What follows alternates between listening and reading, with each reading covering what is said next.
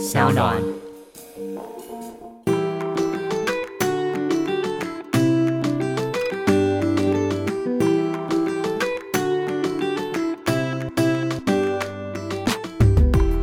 欢迎回到 Ivy 爱公威，今天呢邀请到的是宝妮，宝妮欢迎你 Hello，，Hello 宝妮。第一次认识宝妮呢，是从其实是从 YouTube 的影片开始认识你的。哦就是一般管道。哎、对，因为你最近出了新书，对不对？。对，这本书呢叫做《想笑的时候再笑，才是我最可爱的样子》。没有错。现在是不是都流行把书名取为“世界无敌长”？对我当初就是觉得说，嗯，最近是流行这种长标题嘛，然后就是嗯结果就是真的定这个标题之后就很后悔，就是每次人家说你书叫什么名字啊，我说哦，想笑的时候再笑才是我最可爱的样子。老实说，你有没有把这句话背得很久？有就是不要吃螺丝这样，但是觉得有点尴尬。那这本书呢，讲的会是像书名的这个意思吗？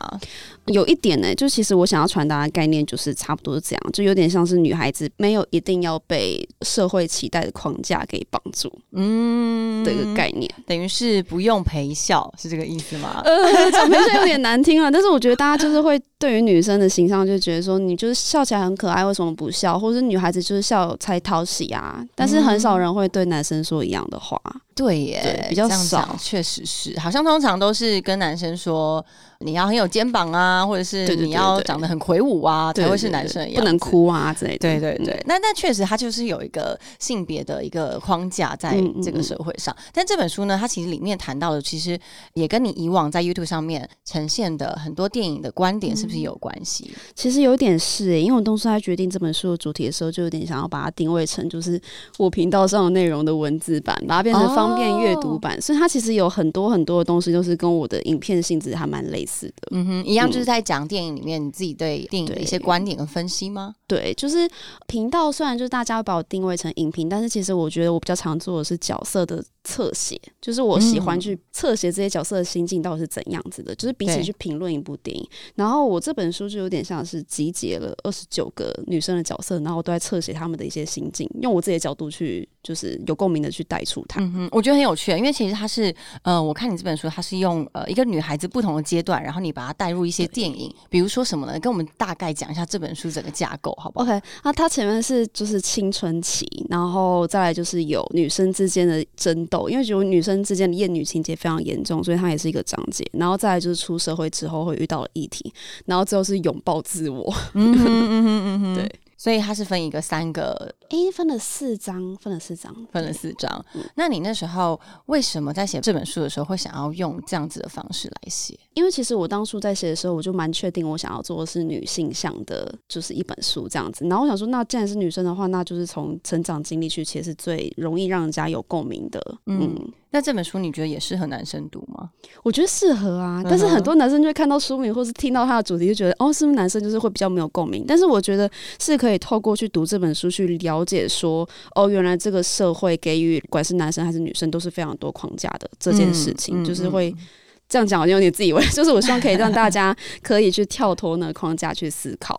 对，了解。其实我觉得，如果男生去读的话，或许他也可以用一个了解、关心的方式，然后来反思自己是不是在这个社会的框架中生活，嗯可能就是换一个性别套用看看这样嗯子。嗯嗯嗯，但我觉得啊，其实这是你想要着重谈残酷世界的交战法则这个主题，嗯可以跟我们说一下这个主题的缘起跟包含哪些的内容吗？因为残酷世界就是有点在讲女生就是步入社会之后会遇到的问题，然后通常一个成熟的女性比较会直接联想到的议题，可能就是成为一个母亲，或者是成为一个就是职场上的一个女性。所以这个章节我我就是把它切成两个面向，但它不应该是两个面向啊，就是我探讨妈妈这件事情和探讨就是女生在职场上的一些问题，因为通常职场女强人都会很直接的被联想到是一些负面的形象，就是女魔头啊，就是很冷血什么之类的。但我觉得不应该是这个样子的，所以这个章节就有点像是在切这两个主题的感觉。嗯，嗯所以母亲这一块，你是不是有扣着一个电影叫做《不存在的房间》？对，可以跟我们分享一下。我也好爱，我是今年看这个电影的时哦，候，哦很新鲜哎、我一开始看到这个标题的时候，因为我是不会先去看电影就是预告的人，哦很棒哎、所以我根本不知道他到底发生什么事。嗯然后我就一直被惊吓着、惊吓、惊吓，然后到最后嗯我真的、哇，这整部电影的从头到尾我都觉得不能呼吸。超赞的，这超级棒！然后他的，嗯当然我我除了呃整个电影的他的故事的走向之外，我会我我也是会那个欣赏导演他的运镜啊，嗯然后他怎么样去架构这怎样拍摄的方式。嗯哼，我只能说这一部电影真的非常的精彩。对，它非常的好看，嗯非常让好看 Brie Larson 拿下就是最佳女主角的一部电影，真的，她是最佳女主角，嗯对，演的超好，对对对对那这一部戏呢，你是怎么把它联想到？你觉得这跟母亲有一个很大的关系？嗯，对，因为其实你在看这部电影的时候，你会觉得说，就是 b r i l l a s o n 这个角色，就是妈妈的这个角色，她其实是已经就是尽全力的在给予她小孩子该有的童年，然后就很努力在保护她的纯真，就是她向上就是里面很坚持，她不能让那个男的去碰到她什么之类的。对，然后我就觉得他是一个就是很纯粹的一个母爱的形式，尤其是在被关在一个小房间里面的时候是更明显的。但是出了那个房间之后，社会上的人就可能就是媒体在采访他的时候，就去质疑他说：“你为什么没有先想到说可以先把你的儿子救出来之类的？”嗯就是反而这样反过来去指责他。嗯然后我就觉得说，哦，这确实反映出很多很多，就是这个社会大家对于，尤其是母亲这个角色的期待，大家对于妈妈的期待是非常非常高的，好像就是你要可以给予爱，然后你又要随时都很坚强，然后你要很无微不至的可以呵护你的小孩，你才是一个合格的妈妈。但是我觉得没有人是完美的，嗯，嗯，而且是不是因此他这个角色在最后他有一点点的呃，甚至想要自杀？对，因为他可能经不起社会大众对他的一些勒索。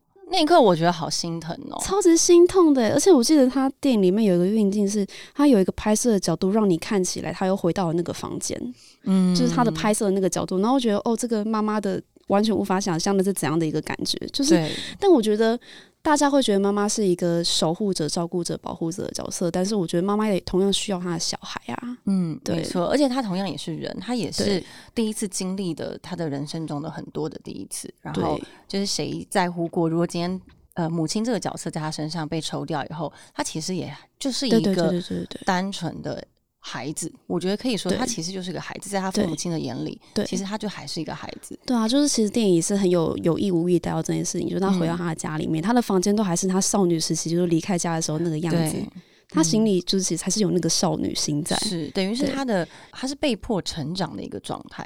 对，那我觉得很多人应该都是。是，而且我嗯觉得谁说你今天成为一个母亲以后，你就一定要是一个母亲的样子？但当然，我们就是排除对于一个生命的教育的义务啦。我觉得这嗯是本来是你成熟大人的一个行为，但是很多时候其实也不要忘记，其实你也是一个有各种情绪反应，然后你也还在学习的一个人。嗯哼，对我觉得这是很多妈妈们她们可能非常非常纠结的，因为以为自己要很伟大。给自己很像超人的一些包袱，觉得自己要达到某个标准才是一个好妈妈。对，我觉得嗯这个真的是现代的女性们，可能因为好的事情、好的现象是有越来越多人敢跳出来跟大家承认说，其实我不是一个标准的母亲，其实我也不是一个完美的妈妈，但我学习努力，我成为呃，我希望我可以给我孩子带来一个最好的，但是我做我的努力的范围可以做的事情，嗯所以让很多人其实也松了一口气啦。嗯，对，那我觉得就是爸爸可能也有爸爸压力，爸爸可能也有一些就是 要怎么承担家业的一些莫名的期待，真的但是就是觉得嗯，当父母真的是非常 伟大的一件事情。是啊，其实我觉得就是这样子的。那我觉得还有很有趣的是，你刚刚提到女性在职场上面可能。是一个女强人的时候，就会被人家扣一些帽子，觉得你就是一个女魔头，然后你就是一个残酷冷酷的人，你对只看业绩什么什么的。这是不是跟那个穿着 Prada 恶魔有点关系？像我那个章节就有点像是，我觉得用另外一个角度去解释他的冷酷是怎么而来的，这就有点像是我们刚刚讲的，就是被迫成长这件事情。那我就觉得说你，你身为一个女性，然后你在这个环境里面，就是都会有对你有很多很多问号，你势必是需要做一些武装自己的动作，嗯嗯嗯，让自己不要被欺负嘛之类的。嗯对，所以我就在写这个章节的时候，就觉得说。嗯，其实没有人是什么绝对的坏人。是，就是看你怎么样的角度去看他，嗯，是不是跟还有一部黑黑魔女，黑魔女对不对？黑魔女她其实也是用这样子的方式来切入，是的，因为我就觉得说，就是其实电影里面的反派角色，像黑魔女在讲爱的这个议题嘛，然后我就觉得电影里面的反派角色其实就是给大家一个面向，就是说，当一个人他的爱这个东西被抽离，他会变成什么样子？那往往就是反派那个样子。所以我觉得黑魔女很有趣的地方是，她是透过爱，而且透过母爱，就是母女之间的爱，对，就是重新赋予她爱，然后让她就是发展成一个更健全的模样，嗯就很有嗯嗯趣。我觉得爱可以改变很多事情，你自己也认为吗？是的，嗯嗯你自己身边有这样子的经历过吗？因为我知道你在写书之前呢，可能一度因为工作压力吗？哦，对，嗯状况很差。嗯，那你那时候是怎么度过的？我觉得真的就是透过写这本书，让我梳理很多很多内心的情绪。因为其实讲到爱这件事情，就是我本身也是一个不太会抒发爱的人，就是我是一个很难对别人讲我爱你的人，就不论对情人或是对家人。嗯，对，然后我就已经很习惯的，不管就是把负面东西或者是正面东西都是压在心里，就是不习惯表现出来。然后我觉得写这本书就有点像是梳理我的这些情绪，然后就是透过文字我把它整理出来。哦，原来我当时是这样想的，哦，嗯等于是你在写这本书的过程中，你在跟自己对话。有一点呢，嗯，有一点是这样。对，我觉得很棒的是，我认为其实对话是让人疗愈的，因为你越多的对话、沟通跟探讨，你除了了解自己，或者是你在透过分析你自己认为这个电影中的角色他的一些人设啊，或者他的想法，你学到了很多，你也学到怎么样跟自己相处。对，没有所以那是在写完书之后，其实心情就好很多嘛。我觉得好很多。哎，好多作家都这样哎、对啊，我就觉得哦，好疗愈哦，应该多写几本书。还好电影很多，对啊，可以有很多的方式。这所以下集你也是透过学习爱了以后，才发现自己改变了吗？学习爱。其实我觉得我还在学耶，嗯我觉得我现在还没有学你有透过什么方式吗？我觉得试着敞开自己一点吧，对，因为我曾经会觉得就是表现出自己的感情是一件很恶心的事情。嘿，真的、哦，对啊，我就是有点点不知道情感上的洁癖还是龟毛怎样之类的。嗯但我最近就是试着，就是哦，当下有什么感受，我就直接表现出来，不管是难过的或开心的，就是我都是直接表现出来。我觉得这对于爱人这件事情还蛮有帮助的。嗯嗯嗯。那这个是你有想过，其实你这样子的习惯呢，会是跟就像你说的，一般社会大众他会觉得爱是很含蓄的，是因为从小家庭的教育告诉你，其实我们不需要很直接表达自己的情绪，喜怒哀乐都是这样子吗？我觉得可能是因为我是一个很想要证明自己的人，嗯就是我我会常常觉得说，就是身为一个女孩子，好像大家对你不期不待，就会觉得说，哦，女生就漂漂亮亮就好了，啊，就找份就是还 OK 的工作，就漂漂亮亮就好。但我会给自己一些就是压力，觉得说我不能去符合那样子的一个形象，我会觉得说，哦，那我今天展现出感性的一面，甚至就是爱人的这一面，好像是软弱，示弱，嗯，对，所以我就是可能久而久之养成了这样的习惯，就是作为一种对世界的抗议之类的，我也不知道。嗯因为可能你的第一步就是要先把自己武装起来。嗯对，这个是在工作上的学习的一部分吗？就是我应该是说，是工作上让你变成这样子。我觉得都有诶、就是叛逆吧。我就觉得我不想要当一般人啊，我不是一般人，我不是一般女生。就是我以前会有就是这种中二病的那种倾向。哦中二病，对是就中二病就中二病这样讲好像就是蛮明确，知道会是什么样子的方向。我自己的话，我以前也是一个蛮把自己的情绪隐藏起来的人。哦，真的、哦，对我跟你很很像，就会很希望大家不只是把我当女生看待，嗯我会觉得男生能做的事情我也可以做。就你从小时候就会觉得不想要被人家看不起，嗯，然后就很努力。那我们的努力的前提呢？我觉得这其实不是一个对自己好的方式，嗯因为我们把自己的情绪先关起来，先不理会自己的感受，先去看目标到达了没。嗯。但这也是经过十几年来，可能工作上的学习，然后一些人事上的一些经验以后，你开始你开始发现，其实袒露自己的情绪不是一件坏事，嗯，也不是一个懦弱的表现，嗯反而是越能够自在跟别人坦诚自己的情绪跟想法，是一个我觉得是一个自信的行为。真的耶。嗯嗯嗯我也是到很最近才终于就是接受自己有感性的一面这件事情，而且我觉得身为一个创作者，就是 YouTube 上面的创作者，就是去开启自己这一面，其实是很重要的一件事情。是，对不然你可能只能把自己定在一个人设里面，你其实会对过得很辛苦。对，那你当初在从做媒体，然后嗯转到 YouTube 的这一块来，当中有什么挣扎吗？是什么样的机缘嗯让你忽然转到 YouTuber？好像没有任何的挣扎。我那时候就是觉得，就是我不想再上班了，我好累，我要想要当自己的休息老板？对，我就我要休息，然后我就想说，就是给自己一个有点像是放假的一年这样。然后期间我就想说，就学一下新技能好了，我就学怎么剪片。然后那个时候就是刚好影音创作刚起来的时候，应该是二零一六年的时候，嗯，然后就学剪片，然后就上传了，可能到第三支、第四支、第五支之后，还真的有人看，然后我那时才第一次萌生那个想法，就是说，哦，我好像可以当自媒体创作者，就是不用再回去上班了。不然我原来一直以觉得它就只是一个兴趣哦，兴趣兴趣。那你当初怎么想要用这个主题做切角？因为其实就是我最熟悉的主题。然后我以前在当编辑的时候，本来就是电影线的编辑，所以我最熟悉。的本来就都是这样的资讯，然后我自己也很喜欢看电影，所以我觉得就是自己创作，当然就是以自己最喜欢的角度去切。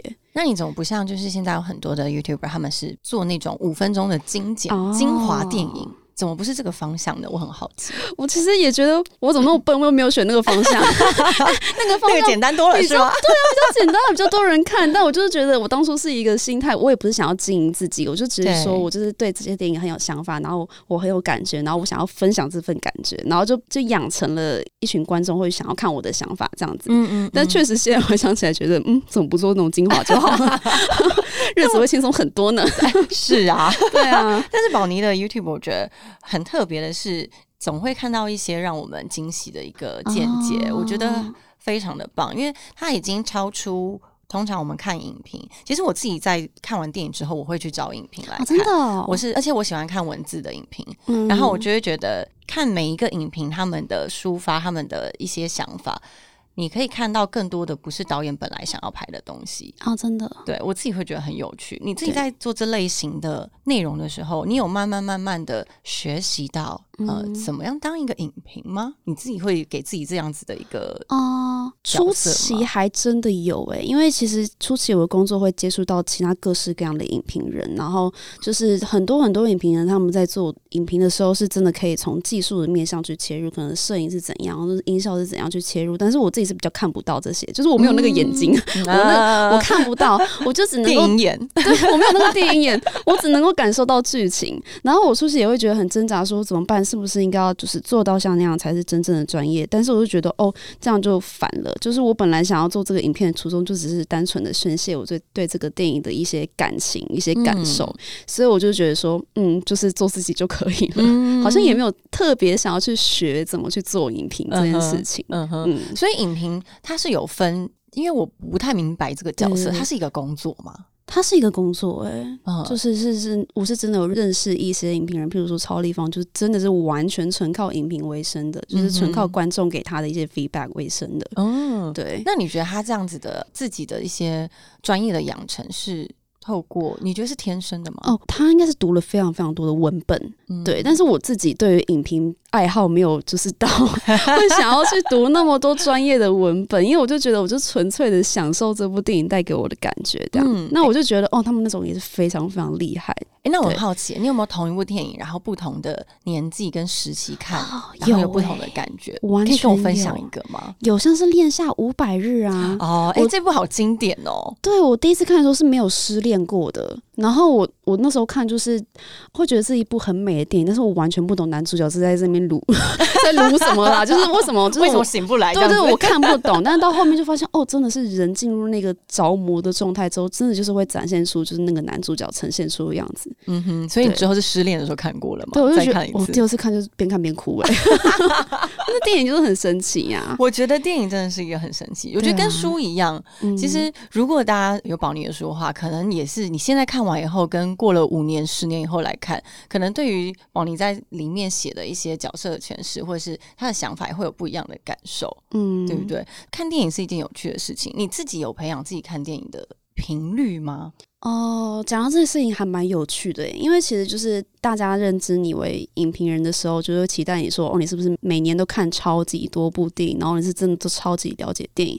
所以我有一阵子确实是会给自己就是一个礼拜只要看什么四部电影之类的这种 KPI，但后我就觉得说自己定 KPI，后来我就觉得哦，是失去我。喜欢电影的那个初衷了，就是我看电影不应该是一种义务和责任，但是一旦转换成义务和责任这件事情，我就会觉得反而不喜欢看电影了，就是变成不是我的兴趣了。嗯哼，所以那你现在通常都是什么时候你会看电影？我现在就是看到想看的就会看。不想看的我就不会逼自己去看。我以前是只要是 on 档的大片，我都觉得哦，我有义务要去看一下。你把它当做是责任。对，那我现在就比较不会这个样子，就是有兴趣的我才会去看这样子。那你自己有发觉你自己对哪一块特别有兴趣吗？哪一块？就是哪一些议题的电影特别有兴趣？其实前阵子是真的蛮关注女性议题的耶。哪一个电影中的女性的角色你觉得跟你的连接最深？啊我觉得其实都会有哎，就是身为女性，我觉得当我看到这些女性角色的时候，就是多多少少都可以看到一些影子。我自己看电影比较不是会把自己完全带入在那个。情境里面的人，我不会说就是哦，这个角色就是我，我就是他，我比较不会这个样子。你会是第三人的方式来，我会是有点跳脱出来，然后去摄取我觉得有用的资讯，嗯哼的那个角度。哦，那可能就像你说的，你会是用一个看故事的方式。哦，对对对，就看戏啊。哎，对，说实在，看电影其实就是看戏啊，看戏。嗯，你会为了演员而去看电影吗？会耶，会哦，会耶。我其实也也是有小迷妹的时候，像是艾玛始终演的电影，我就一定会看。真的？你最近看了他的哪一部？你最近他哪一部你最喜欢？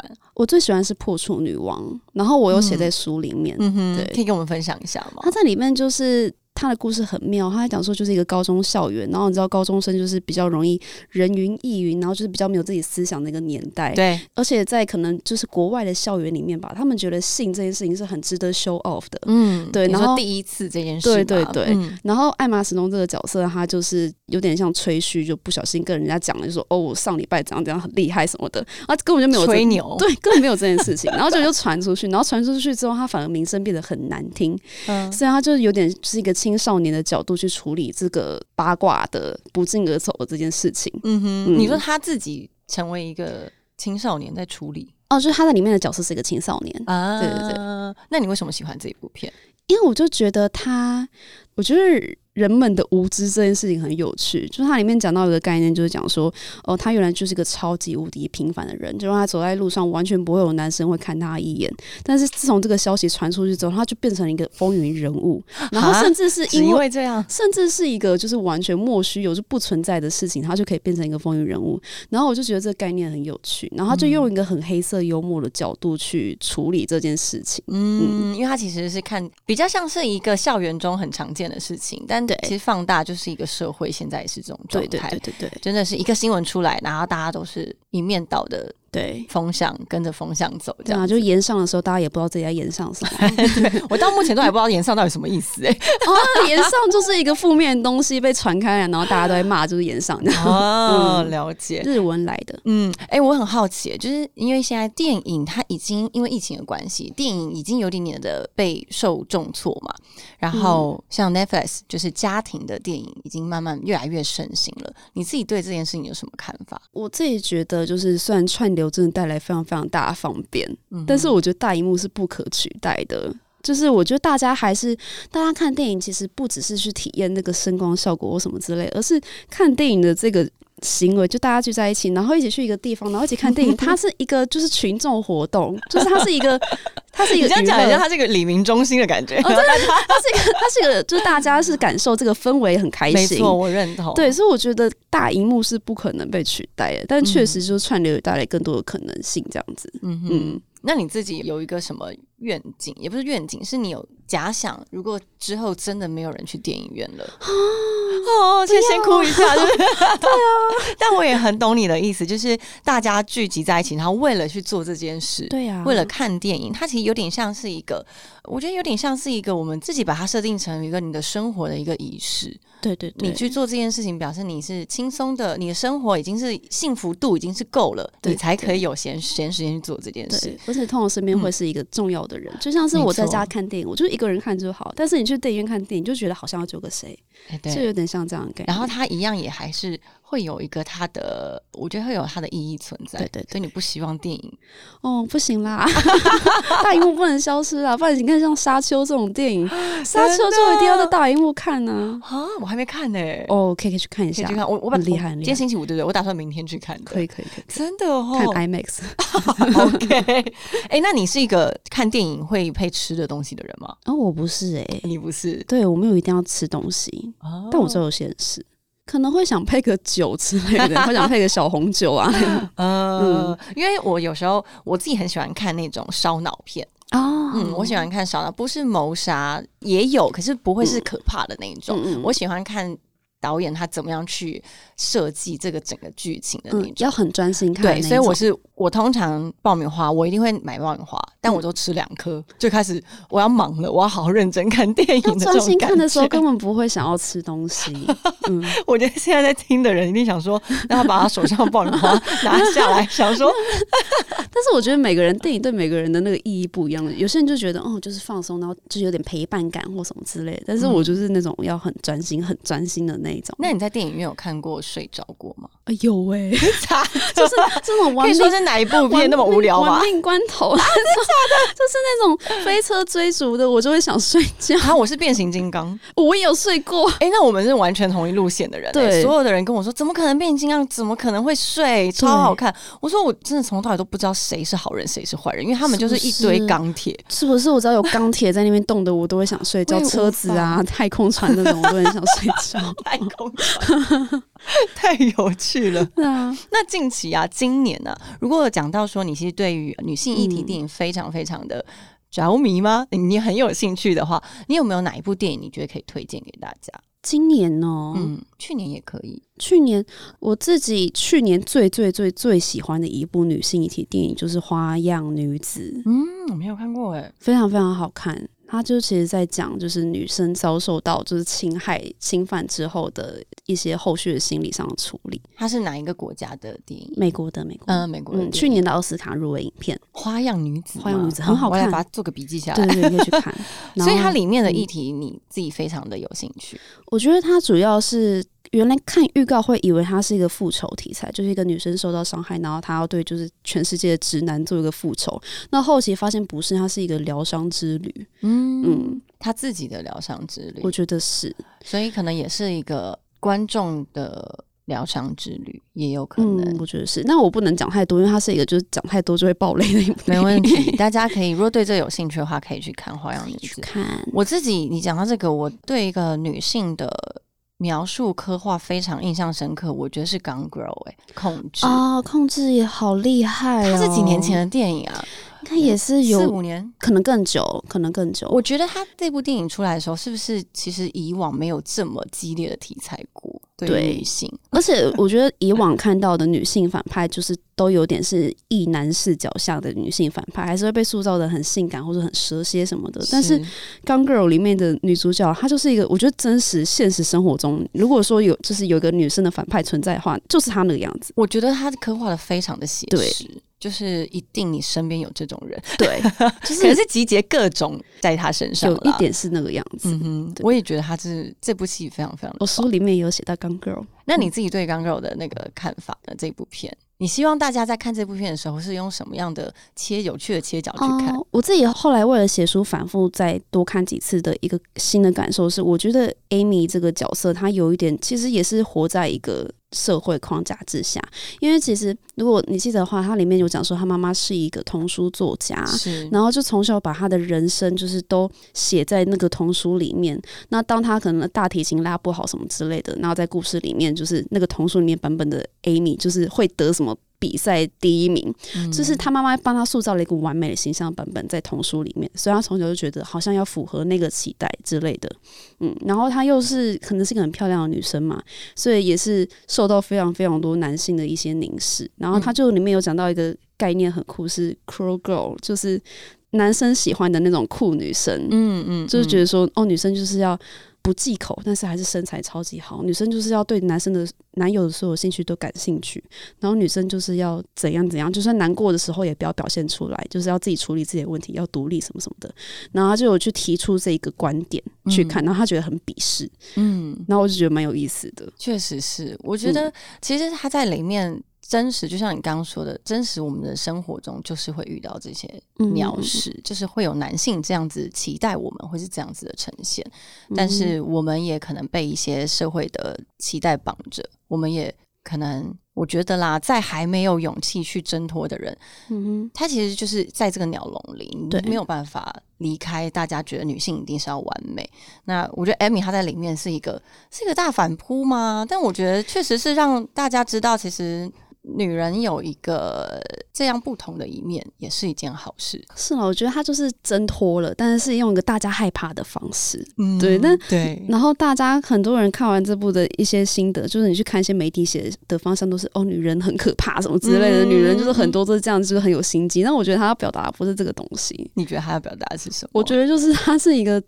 一个反派形成的故事。嗯嗯，没错，嗯而且甚至你会开始有点同情她。对啊，嗯，而且其实说到底，我觉得从头到尾她老公就有 错啊，活该，是不是？他根本看活该，Netflix 我超想打他的，真的吗而且这么肥，为什么？都已经变那么胖了，他凭什么？这是口无遮言。对啊，我那时候会觉得大家都已经失焦了，这件事情的本身就、嗯他是就是不对的，嗯，所以当然我们说他到最后他可能杀人啊，这个行为是他的背后的一些，他本来这件事就不对，可是我觉得也是因为他一路就被逼到走到这一条路，嗯哼，对，那我觉得大家也可以去看看，如果没有看过《控制》的话，非常好看。很多男人看了这部片是不是都吓死了？对啊，就觉得怎么办？我老婆在想什么？对怎么办？我女友是不是要计划杀我？所以你们真的要小心点。没有啦，没有啦。好，我觉得啊，其实我们刚刚聊到这么多，其实这个社会对于女性的期待，或者是对于女性的该说框架也好嘛，你自己觉得你自己从以前看电影到现在，电影的一些议题的改变跟整个社会风气的转变。你觉得有什么差异吗？早期大家对于女性哦跟现在对于女性的刻画是有不一样差非常多哎、但是我觉得近几年甚至已经走到就是所谓的太过于政治正确这件事情来了。对，就是我就觉得说，可能初期的女性，以前的老好莱坞啦，女生的存在通常都是陪衬男生的角色，就通常都是 love interest，不会有一个自己的就是故事。对，对，但到近期就是有越来越多面向的女性出现，那我觉得这是一件很棒的事情。但同时，我也觉得说某一些电影，某一些电影有点太刻意的在营造这件事情。啊譬如说，我在看之前，我好像有在影片里里面讲过，就是我在看《无限之战》，就是复仇者联盟的时候，嗯就有一幕是所有的女英雄集结在一起，然后硬要给他们一个 frame，就是我就说哦，有哎、我必看到这？种画面，我都会自己发抖、哎，我就有一种，呃好尴尬、哦！我说哦，有必要这个样子吗？就我们知道他们很厉害，但没有必要，就是一定要全部一群女生在一个 friend 里面才叫做哦，我们是 girl power。我觉得没有一定要这个样子。我觉得你的观点蛮有趣的。对啊，然后我就对我就是觉得，嗯，这种东西可以少一点，但是各面向的女性，我觉得嗯多一点没关系。嗯嗯嗯，就是你很乐见，其实呃女性被大家关注到，但是你觉得太过于刻意的话，嗯其实我觉得太过于刻意反而是一种不尊重、哎，有种我很想要，我很想要证明我知道你存在，但其实我本来就是存在的，我不需要你告诉我女性是很重要的。对，我不需要去强调说，我，我是一个女生，然后有力量这件事情才成立。就是不管我是男是女，就是这个东西，是，对我觉得所谓的女力是直接忽略性别这件事情。没，错，就是我不需要去证明，对对对，对，因为这个世界上就是存在了各种的性别跟各种的喜好。对你这样讲确实是耶，好像现在的电影很爱就是把这些议题拉回来，好像这样才有票房，你觉得是吗？一定是啦，毕竟趋势就是这个样子。那就是 Me Too 那一波带起来的啊。啊，对对了了解了解了解。那你自己有觉得你会设想未来可以看到怎么样子的电影吗？或是什么样子的题材？你自己喜欢看科幻电影吗？喜欢呐、喜欢我很喜欢像黑镜那一种的，哦，好好看黑镜很好哦，看哎、我也喜欢，我也喜欢。嗯所以我啦，我先跟你分享啊，我很期待电影它的故事的走向会有很多新的创意。我喜哦欢故事性有很多的创意，很多的有趣的题材。像最近有游戏，不是也算是一个有趣的题材哦，吗？蛮有趣的啊。对，然后、嗯但是我其实不太追求一定要有很厉害的技术，嗯不用什么极低呀、然后很科幻、很炫光那种，我其实不太追求。嗯但是我觉得能够有好题材，对我来说就是非常棒的一件事。哦，真的讲的话，我觉得互动型的东西我蛮有兴趣的。哦像之前黑镜黑镜的其中一集，对，然后我就觉得哦，那个好厉害，而且真的是只有串流才有办法这样子去弄出这样子的东西。，对耶，我就希望可以有更多一点。嗯哼。嗯，对你这样讲互动性，我觉得也非常的有趣，因为不知道大家这听众们知不知道宝妮说的是什么？他就是电影，就是走到某一步的时候，他让观众自己来选择，你希望他故事走向是怎么走。对对然后，但我觉得这真的很厉害哎，对他到底怎么用的？而且它是不一样的，就是排列组合是完全不一样。另外一部电影，对，我觉得他们写那些演算法应该写的非常对工呀，那 Netflix 的工程师应该爆干掉了。对。那你自己现在就是我们刚刚说到看电影跟看 Netflix。它其实对于整个大环境来说，其实都还蛮好的，因为表示越来越多人喜欢看电影这件事。是，那你怎么看待影集呢？我觉得影集像是 Netflix 有一阵就是走一个量产，然后嗯。相对没有那么重视值的那一种，嗯。然后我就觉得有一点点疲过有一点点审美疲劳。嗯。对，那我觉得影集这个东西就是一个更好的，就是影像呈现形式嘛，就是电影里面可能需要透过很多很多的镜头语言，然后透过很多很多的，就是抽象的形式去表达的东西，可以在影集拉到很长的这段期间，就是把它都说清楚，我觉得是一个很棒的事情。嗯，但是影集如果就是，我觉得现在很多人可能看影集就是真的比较是陪伴，然后不是那种很专心在看，然后就是其实每一部剧都很免洗，甚至我可能今年看我会忘记我看了哪些剧，然后我就觉得这是一个有点哀伤的现象。是哎、对，我就觉得未来还是希望可以多一点鱿鱼游戏，就一年只要有三部鱿鱼游戏就好了，你不用出什么三百部，其中一部是鱿鱼游戏。嗯哼，我理解你的意对思。对，我觉得这就是为什么我其实追不了剧，嗯因为我会很很容易分心，我没有办法一直看那么多集哦看到底，或者是有些甚至根本没拍完，我受不了，我要知道结局，我要知道你想要告诉我明年才要出下一季那种。对，所以我很爱看电影，是我觉得其实厉害的电影，它真的是可以在两个小时内把所有东西交代结束，而且非常淋漓尽致。嗯这对于听观众来说是很过瘾的一件事。我不要你就是一下把我一块肉刮下来，我要在那慢慢等死这样子，我不要。哦，对，所以我是很没有办法看影集的人，就是每个人适合的东西不一样。真的。对，啊，好，我觉得如果呃一样很喜欢看电影的。听众朋友们，你可以先看宝妮这本书，因为里面呢，真的很多是我们耳熟能详的电影。哎，其实你嗯，提的大部分都非常知名。对我都有选比较大众的电影，因为我嗯觉得 就小众一定没有人看过，因为其实这本书本身就门槛有点高，你可能要先看过这些电影才能够去读它。然后我又选了一些超级小众的电影，那可能就是门槛又更高。那你下一本书来选一个小众的电影，好，我好期待啊，。小众没有人要看了。对，我觉得就可以把它当做是那个叫什么影评赏析会啊，就可以，哦因为我想要知道你是一个这么就是呃有丰富电影阅历的人，你喜欢的电影是什么？我就很想要来看。是一个蛮有趣的提案。好的，今天谢谢宝妮希望你这本书呢可以带给大家非常多不同对电影的一些想法。好，我们下次见喽，拜拜拜。